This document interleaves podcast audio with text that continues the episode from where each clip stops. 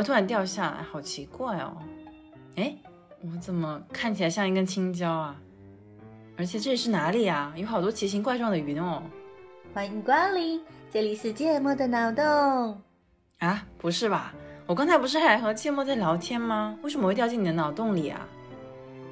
啊哈，那是因为你不小心被我迷住了。你看，你都变绿了。嗯，是这样哦。仔细一看，这里还挺有意思。嗯，这里不就是芥末跟我讲过的一个烂梗吗？不过脚边这个东西是什么啊？作为本洞的首位来宾，这是我特地为你设计的一道闯关题。答对了就能获得神秘礼物。哇，听起来有点意思。放马过来吧。听好喽。有一天，白气球遇到黑气球，一见面，白气球二话不说就打了黑气球。黑气球非常生气，于是他做了一个决定，你猜是什么呢？嗯，如果是我被打的话，我可能会告白气球吧。亲爱的，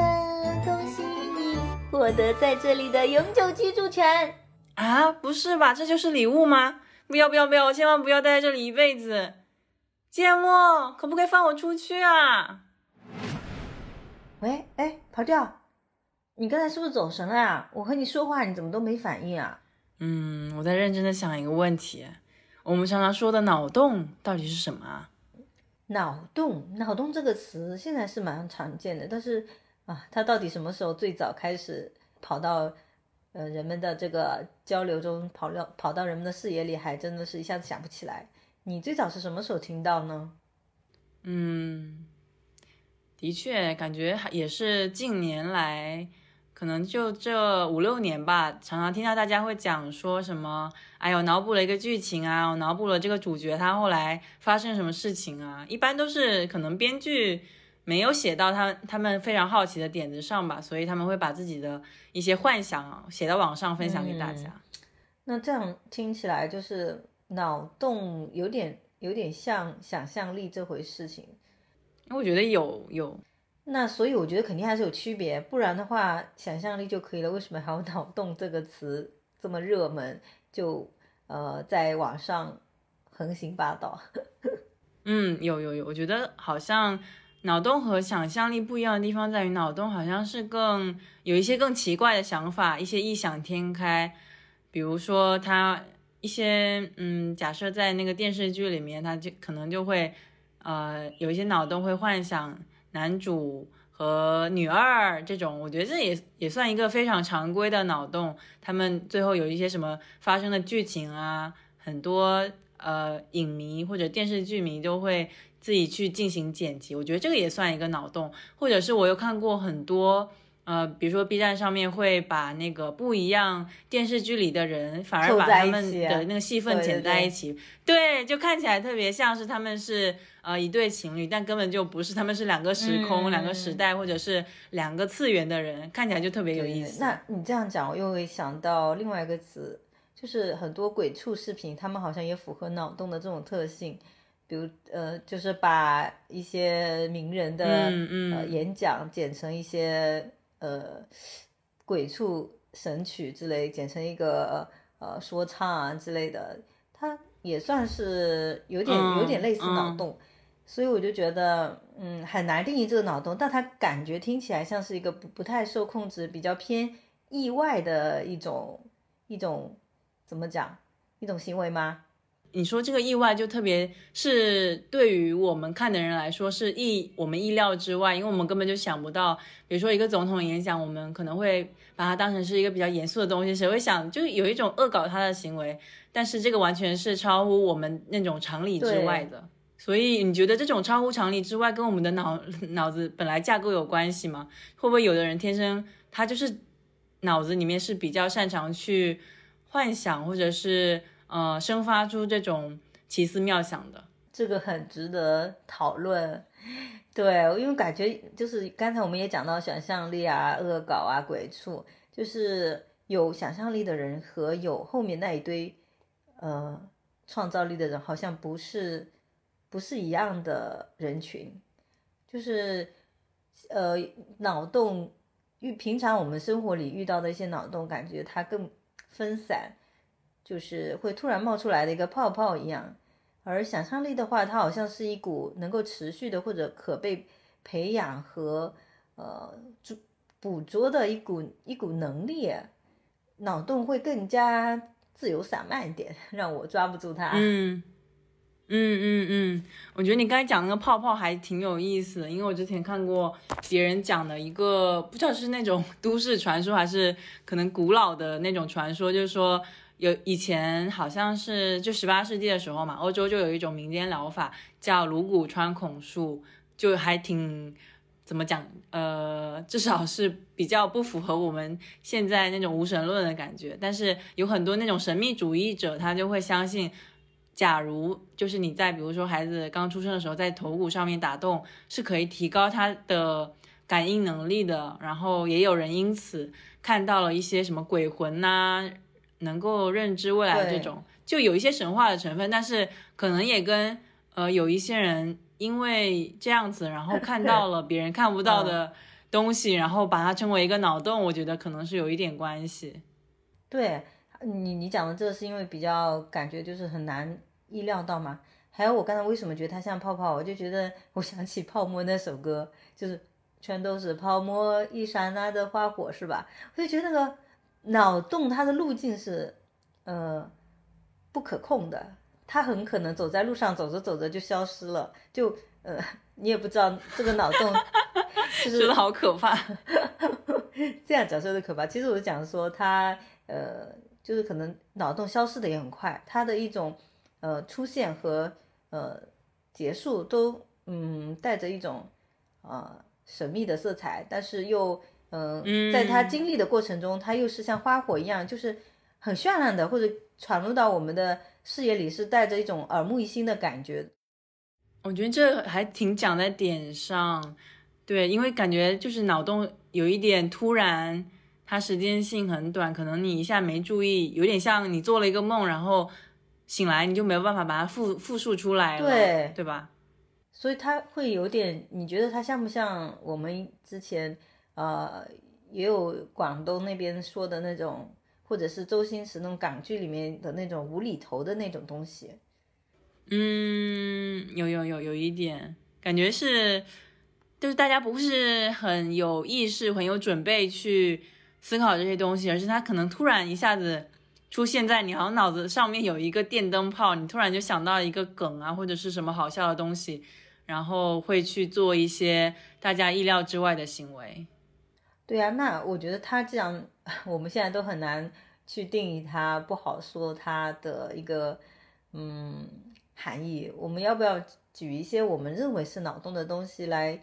来帮助我们去嗯形容这个脑洞是什么？或者说再再去研究你 说的为什么会有脑洞？嗯嗯，就是我第一次有非常强烈的。脑洞的概念是我之前在看村上春树这一篇，他有一篇文章叫做那个甜甜圈画，画是那个文化的画，就是说逐渐变成甜甜圈的过程嘛。我不知道你有没有看过这个小说，我可以稍微跟你讲一下，因为它是一个超短篇。对，故事是这样的：有一对结婚了三年的恋人，其中他的妻子变成了一个甜甜圈，然后那男主就非常郁闷，他就借酒浇愁。他妹妹就给他哥建议嘛，就说：“哎，你别再理那个女的了，变成甜甜圈，可能那些人就不会再恢复他原样了。”所以男主就想，要不我还是我也放弃算了，感觉有些浪费时间。甜甜圈能干嘛呢？对吧？然后他就打电话跟他恋人说：“说反正可能这就是我们的命运吧，就这辈子走不到一起，就再说吧。但我也永远不会忘记你。”他恋人回复就说：“你还不懂吗？我们人是。”就是人类，它生存的关键就是无，虚无的无，就是零，就像甜甜圈中间那个那个空的地方，为什么你还看不懂呢？然后就就为什么人类只看得到甜甜圈周围那一部分，就是一种视角的偏狭嘛？男主当时听了就语塞，然后但他们最后还是分开了。结果过了一年，他妹妹就是也毫无征兆的就变成了一个甜甜圈，然后就是在出差那天，在那个北海道有个札幌的酒店大堂嘛。嗯，然后呃，他突然就变成甜甜圈，他家里人知道也非常崩溃，然后天天就是以泪洗面那种。男主就有时候也会打电话给他，给他妹妹说你最近怎么样啊？什么可能也是想关心他嘛。结果他妹妹无独有偶，一开始那一套甜甜圈黑化，他就说哥哥你还不懂吗？我们人类生存的核心就是无，就是虚无。然后就讲这个故事的时候，我又想到，就我们刚好因为这个，呃，短篇小说是我们我之前一个日语老师给我们介绍的，他跟我们讲完这个故事的时候，就问了我们一个就是直击心灵的问题。他说：“你们你们知道怎么样才能吃到甜甜圈中间那一块吗？” 我就觉得，就是就是脑洞。这我觉得对我来说就是一个脑洞大开的一个问题和一个脑洞大开的作品，对，感觉一般人完全想不到，对，就是把甜甜圈，然后虚无，还有一种人生哲学的意味就包裹在里面。那么怎么样才能吃到甜甜圈中间那一块呢？我有时候吃甜甜圈也会想这件事情，嗯，然后就陷入了沉思。嗯。那如果甜甜圈中间那一块被吃到的话，就可能吃到了一个甜甜饼了。为什么？因为饼是没有动的。哦，那就不是甜甜圈啦。啊，那就其实这是个哲学问题，是不是？对，这是个哲学问题。对。所以你永远吃不到甜甜圈中间那个洞。对对对，所以就是一个，我觉得也是一个非常异想天开的小说吧。你有看过类似的文章啊，或者是什么别的东西吗？对你讲异想天开，然后我我觉得这个还是有一点呃比喻或者象征意义的，它还是有点，嗯，在我看来还是有点像呃想象力。虽然说它呃它的这个脑洞也是比较大哦，我我就是之前有。嗯，就不知道你有没有听说过有一本啊《太平广记》，不知道，它应该是记录了很多个唐代的一些小故事，当然也包括一些呃灵异故事啊之类的哦。然后它里面就是有一些想象力非常丰富的一些小故事，但是又是很没有目的性，就是你不懂它后面为什么要这样子讲这个故事，有点出其不意。比如说，它有一个故事是讲。呃，古代人的一些想象都非常有趣，还有比如说城墙门上有一个跳舞草，它会经常随着时间，呃，还有这个城墙的，就是遇到的环境进行跳舞，然后就结束了，这故事结束了，就有时候也挺无厘头的，就不明白他要干嘛。但是《太平广记》里面有很多呃古代人的一些想象都非常有趣。我们也会会觉得很多那个脑洞是想象力嘛，但我觉得就是要依依靠想象力，好像想象力是会带领我们，感觉在在这个语境里面会带领我们去一个更好的地方。比如说我们会说一幅画很有想象力，是因为对对对对对对对整个色彩很丰富，然后有故事性，但是脑洞的词语，对对对，然后但是脑洞呢又给人一种啊，然后感觉就是有一点。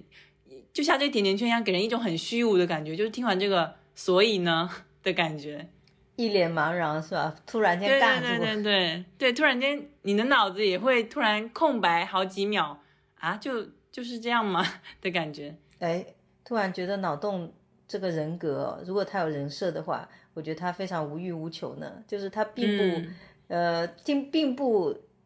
没有所求。他并没有就是说一定要得到人们的肯定或者什么，他只是突然来又突然的走。对对对，有点就是脑洞就是比较无用，然后想象力感觉有一点功利。我们会在不一样的场景去用这两个东西，但是我觉得用脑洞又很奇怪，因为嗯，可能大家比如说我们工作的时候，有时候讨论会说，哎，我们头脑风暴一下什么的，但是我们不会说我们来。嗯，脑洞一下，想象力，感觉因为这个脑洞感觉就是很，你刚才提到它很虚无，来去无踪，我们就是抓不住它的身影，它有时候只会在你突然灵光一现，对，它突然就灵光一现，但是我们没办法去预测或者是主动的去抓取它，是不是很像那个机会女神的头发？对，这个脑洞应该是没有没有没有什么。呃个人档案或者家庭住址。哦，对对对，就是查无此人嘛，对吧？嗯，然后嗯，我们其实以前也会看到嗯比较多的呃脑洞的呈现形式，我不知道你有没有看过啊？有个很很经典的电视节目，那个日本的《超级变变变》啊，就他经常有一些你对你应该懂，就是他有很多就是有趣的一些变形和节目的形式，我觉得都小时候看觉得特别有趣。对，因为之前开幕式的时候也有嘛，就他就是好几个人合作，然后有的人穿啊对深蓝的衣服，有的人穿白色衣服，然后利用一些道具来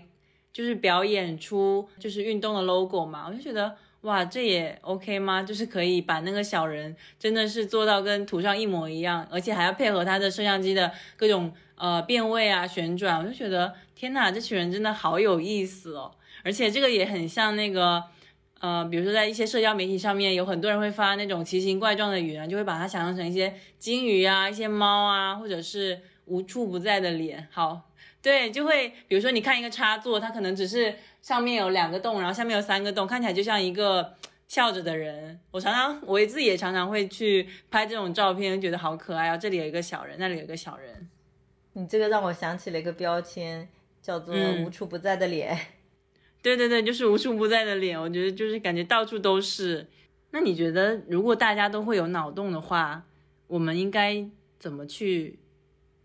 把脑洞大开啊？有更多的脑洞出现吗？或者说让脑洞来得更频繁一点？嗯，首先我觉得你那个环境要对脑洞友好啊，就是嗯，我们刚才也会讲到，脑洞可能不是一个褒义词，它是一个中性词。如果脑洞有一天成为了个贬义词的话，就就可能会影响它的光临，然后就也不会有人会就就可能人就会去抑制自己的脑洞，因为平时也会有讲一个人，这个人就是脑洞好大，但是嗯，就是有有些人会把它当做一种夸奖，但是也有人会觉得这是一种嗯怎么讲，就有种你不正经或者你没有你没有在沉浸在这个。我们的现在正正在进行的这个事当中，因为脑洞有点突然间切断正在进行的某件事情嘛。嗯嗯嗯，呃，我不知道这样说合不合适。我觉得很多冷笑话就是脑洞打开以后，嗯，你突然想到的。对，因为对我之前，因为我是一个 可能很喜欢讲烂梗的人，之前我也同事啊，上班的时候也会说我对讲太多烂梗，然后他们就很无语，会给我打那个点点点，然后我头上都是黑线。比如说，嗯，不知道这个好不好懂，因为就是前两天刚讲过一个一个烂梗，就是美国有一个公司叫，就是一个银行叫那个 J P Morgan 嘛，我们的一个合作方叫 P J Morgan，然后我就说，哎，这个他们两个好像哦，是什么双胞胎吗？我就故意的，然后他，然后我的同事说你是不是太闲？我就觉得，我觉得就因为这个语境来对他来说是懂的，然后我也是懂的。然后他就不笑，然后就我也不是尴尬，但我就觉得，哎，就是自己的脑洞就是很难，好像传递给别人，甚至会对别人来说是一种污染，然后他们就会觉得你是不是很闲，不好笑。哎，这很奇怪哦，就是明明你的洞它是能爬进来的，但是它并不想待在你的脑洞里，就是脑洞跟脑洞之间是。应该有一个管道可以通行的，对吗？然后就觉得他他们会把自己那个管道像那种弹簧缩一样，就是可伸缩的水管一样，就把它缩回去。感觉这个下水管的那个就会有一点，就大家对啊，的确不想待在那种，嗯，可能有一些阴森的地方，然后突然别人会给你来，就是给你灌水，我就 觉得别人可能会想跑开吧。这对这个就会像这个是我刚才讲的第一个嘛，就是我们说脑洞大开。如果刚好是遇到一个，比如说像我一样，就觉得你的脑洞很好笑的人，就是可能下一次你就会讲更多脑洞，然后脑洞也更愿意光临你的、你的、你的身体里，就是有一个正循环嘛。这个这个是一个外界的，然后然后如果说从自己自身讲怎么样脑洞大开，可能还是要好像很难，因为我觉得 脑洞它非常的。不可捉摸，我我觉得你就是刚才提那个点，就是说让你你整个人是在一个对你的脑洞友好的环境里面，就是那种很开放，然后你们是有很多机会，有很多呃可以交流的空间去去讲这个脑洞的事情。然后，但我觉得就是可能我个人来说，因为脑洞它是没有很强，我们刚才提到很没有很强目的性、没有功利性的一件事情，所以我自己个人的那种实践就是我。我去，我会去注意周边的很多东西，比如说我看路边一个垃圾桶，哇，这边一个人脸，然后我就看那个桌子，哇，一个人脸，就是类似这样子，我会觉得就是没有目的性，但是你是对很多事情你有去观察的意意愿的，对，所以我觉得这种把每一个那种生活的碎碎片像照相一样咔嚓咔嚓，然后就留在你的。脑子里面，所以你可能在后来看到一些更熟悉的东西的时候，你就会联想到那些东西，然后把它串起来，就是哇，就给你打通，就打一个响指，就算哦，好像是一个还挺有趣的脑洞。对，那照你这样讲，我就会觉得脑洞是可以被积累的，就是一个碎片一个碎片，嗯，一个碎片一个碎片，好像一个存钱罐一样哦，就是铜板一样，然后你一直积累，然后就是，嗯嗯，我在想。那会不会你积累到一一定程度，你的脑子里就会出现一只大象？为什么？你就就会变成想象力。你这个跟那个找一个对象，然后放两只大象在那边有异曲同工之妙。嗯，但是从某一种程度上来说，我觉得经常开脑洞的人，可能确实以后脑洞被再次打开的概率会更高。对对对对对，感觉就是允许那种可能性存在嘛，对吧？不是说啊，看到这个这个好像，比如说我看到一个桌子，就把它当成一个桌子，然后就是一个很封闭的概念，它没有办法说，比如说让桌子，其实它也是可，它也可以成为一个椅子嘛，对吧？就是讲一个很简简单，可能有点无厘头的比喻的话，嗯，对，所以我会觉得。嗯，脑洞会让我们开启，就是在现有的这个我们现在生生存的坐标所坐落的这个在的这个真实世界里，又突然间跑到另外一个空间里去，就一下子嗯会得到一个空间的置换，然后这种嗯迅速位移的感觉，迅速变换的感觉会很有趣，所以有时候我们也呃，我不能说所有人，就是有有一部分人还是很喜欢脑洞，然后被脑洞吸引。嗯，对啊，所以我刚才就就被吸入了你脑洞里面，差点出不来这样子。你被我吸进了我的脑洞里，那么就是脑洞，你觉得还有其他什么魅力吗？为什么老是喜欢聊它呢？就是我感觉大家在社交上也很喜欢讲这种，我有一个脑洞啊，或者呃脑洞大开的，就是故事啊等等。嗯，我觉得我我不知道是不是因为工最近工作太累了，我会觉得如果你跟别人说，哎，我这边有一个脑洞，会有一点点就是呃怎么讲衰弱那种很正经的情绪，就是你可以以脑洞的名义对去跟别人说，哎，我有个脑洞，然后你去跟他交流很多工作上的想法，哎，我觉得这个我们一直在做这个 A 方案，但是我觉得 B 方案虽然好像没有人做过，但是也挺有意思的。然后要不要去尝试一下？又有点半开玩笑的成分，好像大家就不会特别在那个正经的氛围里面。对，其实你这样讲，我就想觉得脑洞。就是它有一个非正式的感觉，就是我我未必是把头发梳成大人模样，未必是要就是穿的非常的整齐，嗯，呃，非常的完正规的去做一个什么计划的汇报。就像你说的，我有个脑洞，你要不要听一下？它是一个非常轻松的介入，然后它一下子会让你卸下一些防备，你就觉得我只不过是把耳朵伸向了你的脑洞一下下而已，我并没有在探讨工作，也不会那么感觉乏力。所以脑洞会呃，脑洞有种调节气氛、有种调剂的作用。对啊，所以我之前就看到一个集友说，他可能，呃，他可能不太喜欢在那种地铁上面听那些抖音的视频嘛，然后他就发一条动态说，哎，如果要是有一种疫苗打完之后可以让人屏蔽掉抖音外放的声音就好了，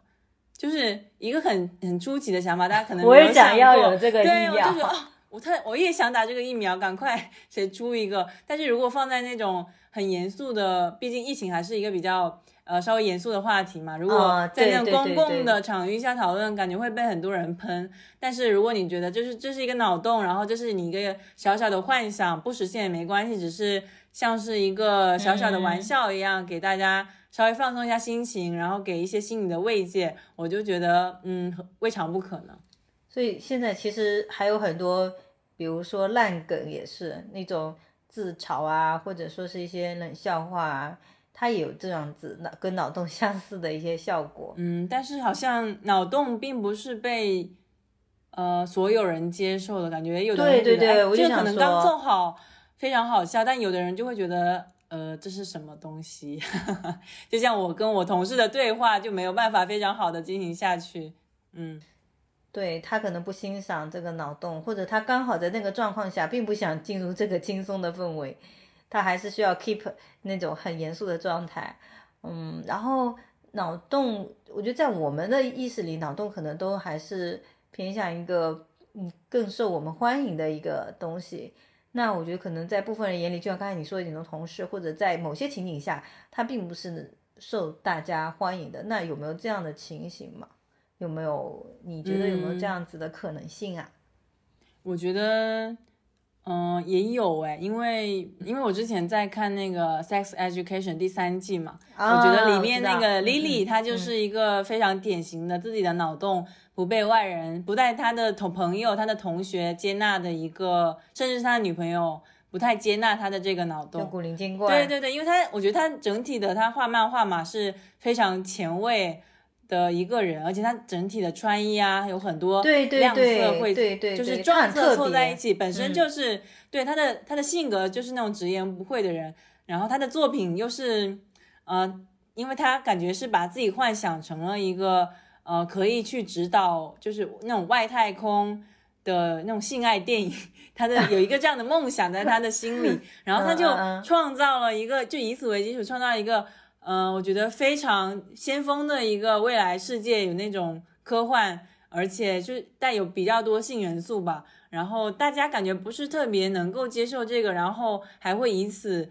呃，把它当做是一个那种学校的污点之类，他当时心里就非常难受。然后他在那个房间里面就把自己一些过去收集的一些可能跟那种外太空有关系的玩具啊，或者是素材，全都装在一个盒子里面，然后在房间里面特别孤独的玩手机。我当时就觉得，呃，作为我觉得作为一个教育者，可能就会想要去鼓励这种脑洞，因为这个。肯定到后面可以作为他一个很丰富的想象力来源，但是他就没有办法会受到大家的那种呃侧目，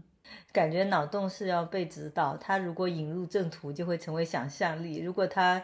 误入歧途，他可能就会成为一种呃负负累。嗯嗯，但我不觉得他是嗯，比如说正途或者是歧途，他那个我觉得纯粹是。很原始的，他自己现在一个发展的状态，对，内发的，嗯，那你这个会又会让我想到一个，就是关于一些呃一些艺术家，他们在自己的时代里，他比如说有一些创想啊，或还有一些科学家或者一些理论的提出，但是他并不被当时的人们所理解，或者说被证实，他其实当时那些东西也也算是在。嗯，当代的那些人看来，就是那个时代的人看来，同时期的人看来是一个脑洞，但是到了后面，就是到更嗯更先进的一个文明嗯阶段的时候，就被证实他那些并不是一个呃无厘头的，或者说是一个空想的一个东西。这个就好像觉得有脑洞的人很可能现在只是个脑洞，但是他有可能是跟未来的知识连接的那种人，他可能是个先知。嗯，对对对对对。可能好像也要换一个时间，换一个时空去看他看待他脑洞，说不定在未来就变成那种很伟大的作品。这样感觉有就是脑洞是不是 未来的人给我们现代的人的一种投放信号的投放？就是说要珍惜好你的脑洞哦，说不定好好发展就可以在未来一举成名哦的感觉。哎，这倒是让我想起，就是以前。呃，《太平广记》里就有一个故事，就说有一个人写了，呃，写古代的一个呃娘娘，她就是有个呃不是有个工匠，他非常的心灵手巧，他就给娘娘发明了一个呃梳妆机器人，就是梳妆台女婢。这个女婢就是等到呃娘娘要用到这个梳妆台的时候，它就自动打开，然后呃跑到那个娘娘边上，然后用完了就自动回去。可能在古代人听起来这就匪夷所思，但是在我们现代这就是挺容易办到的一个事情。不是有人工智能的那些呃机器是能做到这样的吗？就是帮你化妆是这个意思吗？人工智能帮你化妆，就是可以把那些工具瞬时的拿到你的身边来。嗯嗯哦，嗯，这个还就是挺前卫的，古古人还挺厉害的。对呀，嗯，对啊，就是所以我会，所以我刚才就会想到说，有可能就是脑洞是未来的人对现代的这个当代人的一种灵感的投放。嗯。那可不可以换句话说，比如说你这个感觉是很正向的一个提示嘛？如果是那种沉迷于脑洞里面的人，他们可能只是想要创造一个幻想的世界，要逃避现实，然后在他们的那个幻想世界里面就可以展示他们很多呃奇思妙想，还有他们可能很个人脆弱的或者是很强大的东西都可以在里面得到展现。可能就是你讲的，有有时候会被困住，对，困住就会变成妄想。然后，如果是有很好的那种很开放友好的空间，可以让那种脑洞真的去变成一个大家也不一定大家吧，但是可能在某一天会得到欣赏的作品，它就是可能是一个很怎么讲，很出色的想象力。对，就是就是脑洞实现了它的价值，是吗？脑洞不是实现了它的价值，应该是脑洞升华了它的价值，因为它本来是无所求的，但是它被赋予了某种某某种作用。嗯，确实就感觉是一种机遇吧。嗯，对。然后就确实你说的那种情况，就是如果说一个人长期跟现实脱轨，然后沉浸在自己的脑洞里的话，就可能也会出一些问题。对啊，所以我觉得。不一定要一直待在自己的脑洞里面，在里面去感觉吸收自己脑洞给自己的天地精华。你可能也要给自己的脑洞一个在外面呼吸的机会。比如说，我如果我不讲那个 P.J. Morgan 和 J.P. Morgan 的笑话，一个冷笑话，我根本就不知道这个可能对别人来说一点都不好笑。可能我下次就会，呃，我要不讲给别人听，或者是我去呃想更多有趣的烂梗之类，会想要给这个脑洞呼吸的机会。不会让它太闭塞，这样子。嗯，就脑洞也要就是去环游世界吗？就是他可能有一个，他有一个就是不能对脑洞太有执念呢。对对对，不不能一直，我觉得可能对脑洞有执念，是因为嗯，对自己，我觉得是一个自尊比较。大的一个展现，就可能觉得，哎，自己这个要是没有得到别人的肯定，然后我就怎么怎么样，其实就根本就无所谓，别人，呃，不能理解你是他们不能理解你，但你自己可能如果非常肯定自己的话，是不需要这样子的，对，对对对，很自信的话，不需要这样子，对对对，我懂你的意思，就是不要把脑都当成一个 pH 试纸之类的，不要当成一个呃投石问路的一个东西，对对对，就是。让他来，让他走，Let it go，Let it go，It's a hole。对啊，所以我觉得有脑洞的人，其实肯定生活中都是，嗯，会很认真去观察生活，然后也很愿意去让自己的脑洞去长大、去发展，然后去可能也可以结交别的脑洞朋友，对吧？然后大家互相交流什么的，是那种很友好的氛围，嗯。就感觉是一个又包容又洒脱的这样一个状态，对啊，对啊，所以可能也有到下一个问题，就是我们应该怎么保养自己的脑洞？刚才那个保养，让对让他去社交是一个好的保养方法。你觉得还可以怎么样保养我们的脑洞，让他就是长得就是白白胖胖茁茁壮成长这样子？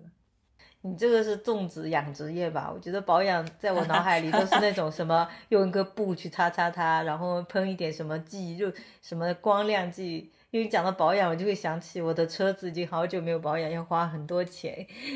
啊，真的吗？赶紧去下，不然你的车子就可能就抛弃你了，就像脑洞也会抛弃你一样。就突然间坏掉是吧？所以就觉得脑洞的保养到底哪些元素可以真正的滋养它呢？就它好调皮，也很淘气，你你能够控制它就已经很难了，你还要养它，就是在一个你想它来就来的状态下对它进行照料，感觉是个很难的事情。嗯，我觉得可能一个非常初步的就是你要你要把它们记录下来，因为脑洞对我们讲了很多，它可能就是来去无踪的，所以你得把它印在，也不是一定要一定要印在，你可能把那些好的东西会呃放在一个呃百宝箱里面，对，然后你可能时不时去看它，哪天说不定呢？对呀，对呀，对呀。脑洞的相册，说不定呢，他又来了。好，感觉机器集齐五颗脑洞就能换到一个什么？就是神龙突然出现，你想要什么？阿拉丁神灯。那我会觉得脑洞，脑洞确实是需要被记录的。就是对，嗯，因为你记录那个感受，你可能。你你心里对这个东西一旦有了一席之地之后，嗯，后续它出现的概率也更大。对对对对对，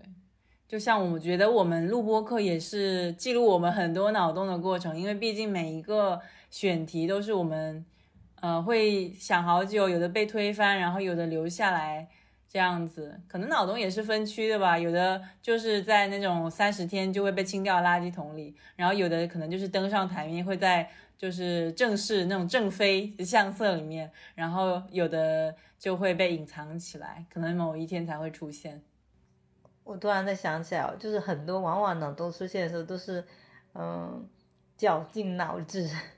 嗯，绞尽脑汁，嗯，对，绞尽脑汁就会出现大概率，呃，不是大概率，就往往会出现一个脑洞。嗯嗯嗯，对啊，嗯，所以所以可能想要脑洞。保养的好的话，要经常的绞绞脑汁，绞尽脑汁，好可怕。你只有绞脑汁了，它才会出现，但是它不能被强求，对吧？对，不能被强求。嗯，对呀，就是这感觉跟恋爱一样，很难讲。嗯，所以像我们现在这样，就是交流一些对脑洞的看法，或者是我们生活中遇到的和自己的脑洞，就是我们是在打开自己的脑洞，然后。去跟大家说，哎，我们有这些想法，然后我们想和你们坦诚的交流，我觉得就挺好的。对啊，对，就这就是我觉得要第二点保养的手册，就是你要找到一群跟你一样也享受脑洞的人，就是你作为你你我们刚才说保养嘛，既然会想保养脑洞的人，肯定都是还是欢迎脑洞的人啊，就是你要找到组织，所以你刚才讲的就是，其实你有时候去讲。嗯，这个脑洞，然后人家虽然反应呃平平，但是这也是一个找到 club 的脑洞 club 的这种呃一种方式嘛，就是你可以找到一些可以愿意把那个塑料管连到你脑洞上的人，然后大家就可以交流自己的脑洞。对，不行，不要有塑料管，这个一点都不可持续，不够低碳。对对对，不够绿色生活哦。嗯，那反正就是。大概我那个意思你懂嘛？就是找到都是呃脑洞控或者说喜欢脑洞的人，我们就可以在呃观赏别人的、看见别人的脑洞的同时，又可以让自己的脑洞就是也会有一些被呃引起共鸣的感觉。对啊，我觉得这个是第二步的话，第三步可能就是让我们的脑洞可能更好的去，嗯，如果能做出一点好的影响，那。可能就是功德一件，因为我们刚刚也提到很多脑洞去可能有那种精神污染别人，或者是脑洞让自己陷入在一个非常封闭的环境里面。但是如果大家都把脑洞就是在可控范围内打开的话，那就互相有那种非常好的影响，大家可以去去交流我们的想象力，然后让它变成彼此的灵光，就是一件非常好的事情。没错。然后你刚才讲到嘛，如果把脑洞系统化的去把它呈现出来，或者嫁接到更多的能力上去，变成想象力或者什么，它很有可能会，比如说一些设计师设计出很改变我们生活，让生活更便捷，或者让这个日日用品很有很传递一些有趣的意念的一些作品，就是这些实体的呈现方式，把这个脑洞定格下来的方式，或者说让脑洞可以被人欣赏，嗯，这就是一个脑洞非常正向化的一个例子嘛。就是，嗯，我觉得你这讲特别好，哎，因为我也是思考过这个问题，就是脑洞能不能被实现。然后就像你讲，文艺作品就是，或者是科技的一些实现，就是它一个。呃，会被呈现在大大家面前的一个方式，对吧？我觉得这这个时候脑洞就开始变成一个点子了。我们经常会说有个金点子，然后这个点子就，嗯，就因为它除了脑洞之外，它用了其他的人类非常宝贵的一些品德，比如说他用意志力啊，或者是团队合作啊，最后让这个脑洞可以长上脚，然后它慢慢的 变成另外一样，就是更具有。呃，有益的一种能力，然后给给给我们这个人类社会创造出更多的美好的一些体验。啊，我觉得你刚才这段话就非常芥末，因为呃，你很多那种管子啊，然后还有对未来未来那种很好的畅想，都有点让我想到之前我们第一最初第一期的时候，你不是有跟我讲了一个那个什么地瓜地瓜我是土豆土豆土豆我是地瓜吗？啊，对。嗯，对，就很像。其实我们我们是两个两两个有点不一样的品种的蔬菜，应该是蔬菜哈。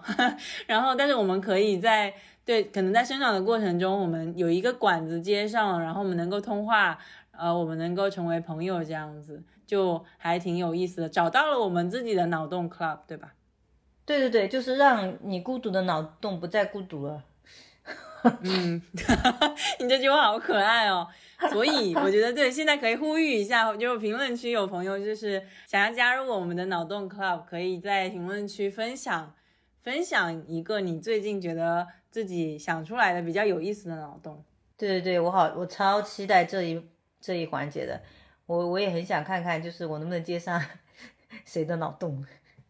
呃，非常期待大家的留言，对，很想看到一些新鲜的脑洞。我们真真的被这一期播客就是榨干了，我觉得我就是近期应该想不出任何烂梗、冷笑话还有脑洞了。你已经被绞尽脑汁了，而且我想说，如果真的大家在评论区发了你的脑洞，没有人留言的话，也不要介意啊，因为脑洞本来就是无所求，而且我刚才也说啦，很有可能是未来的人类对你在你脑里投放的一个信息。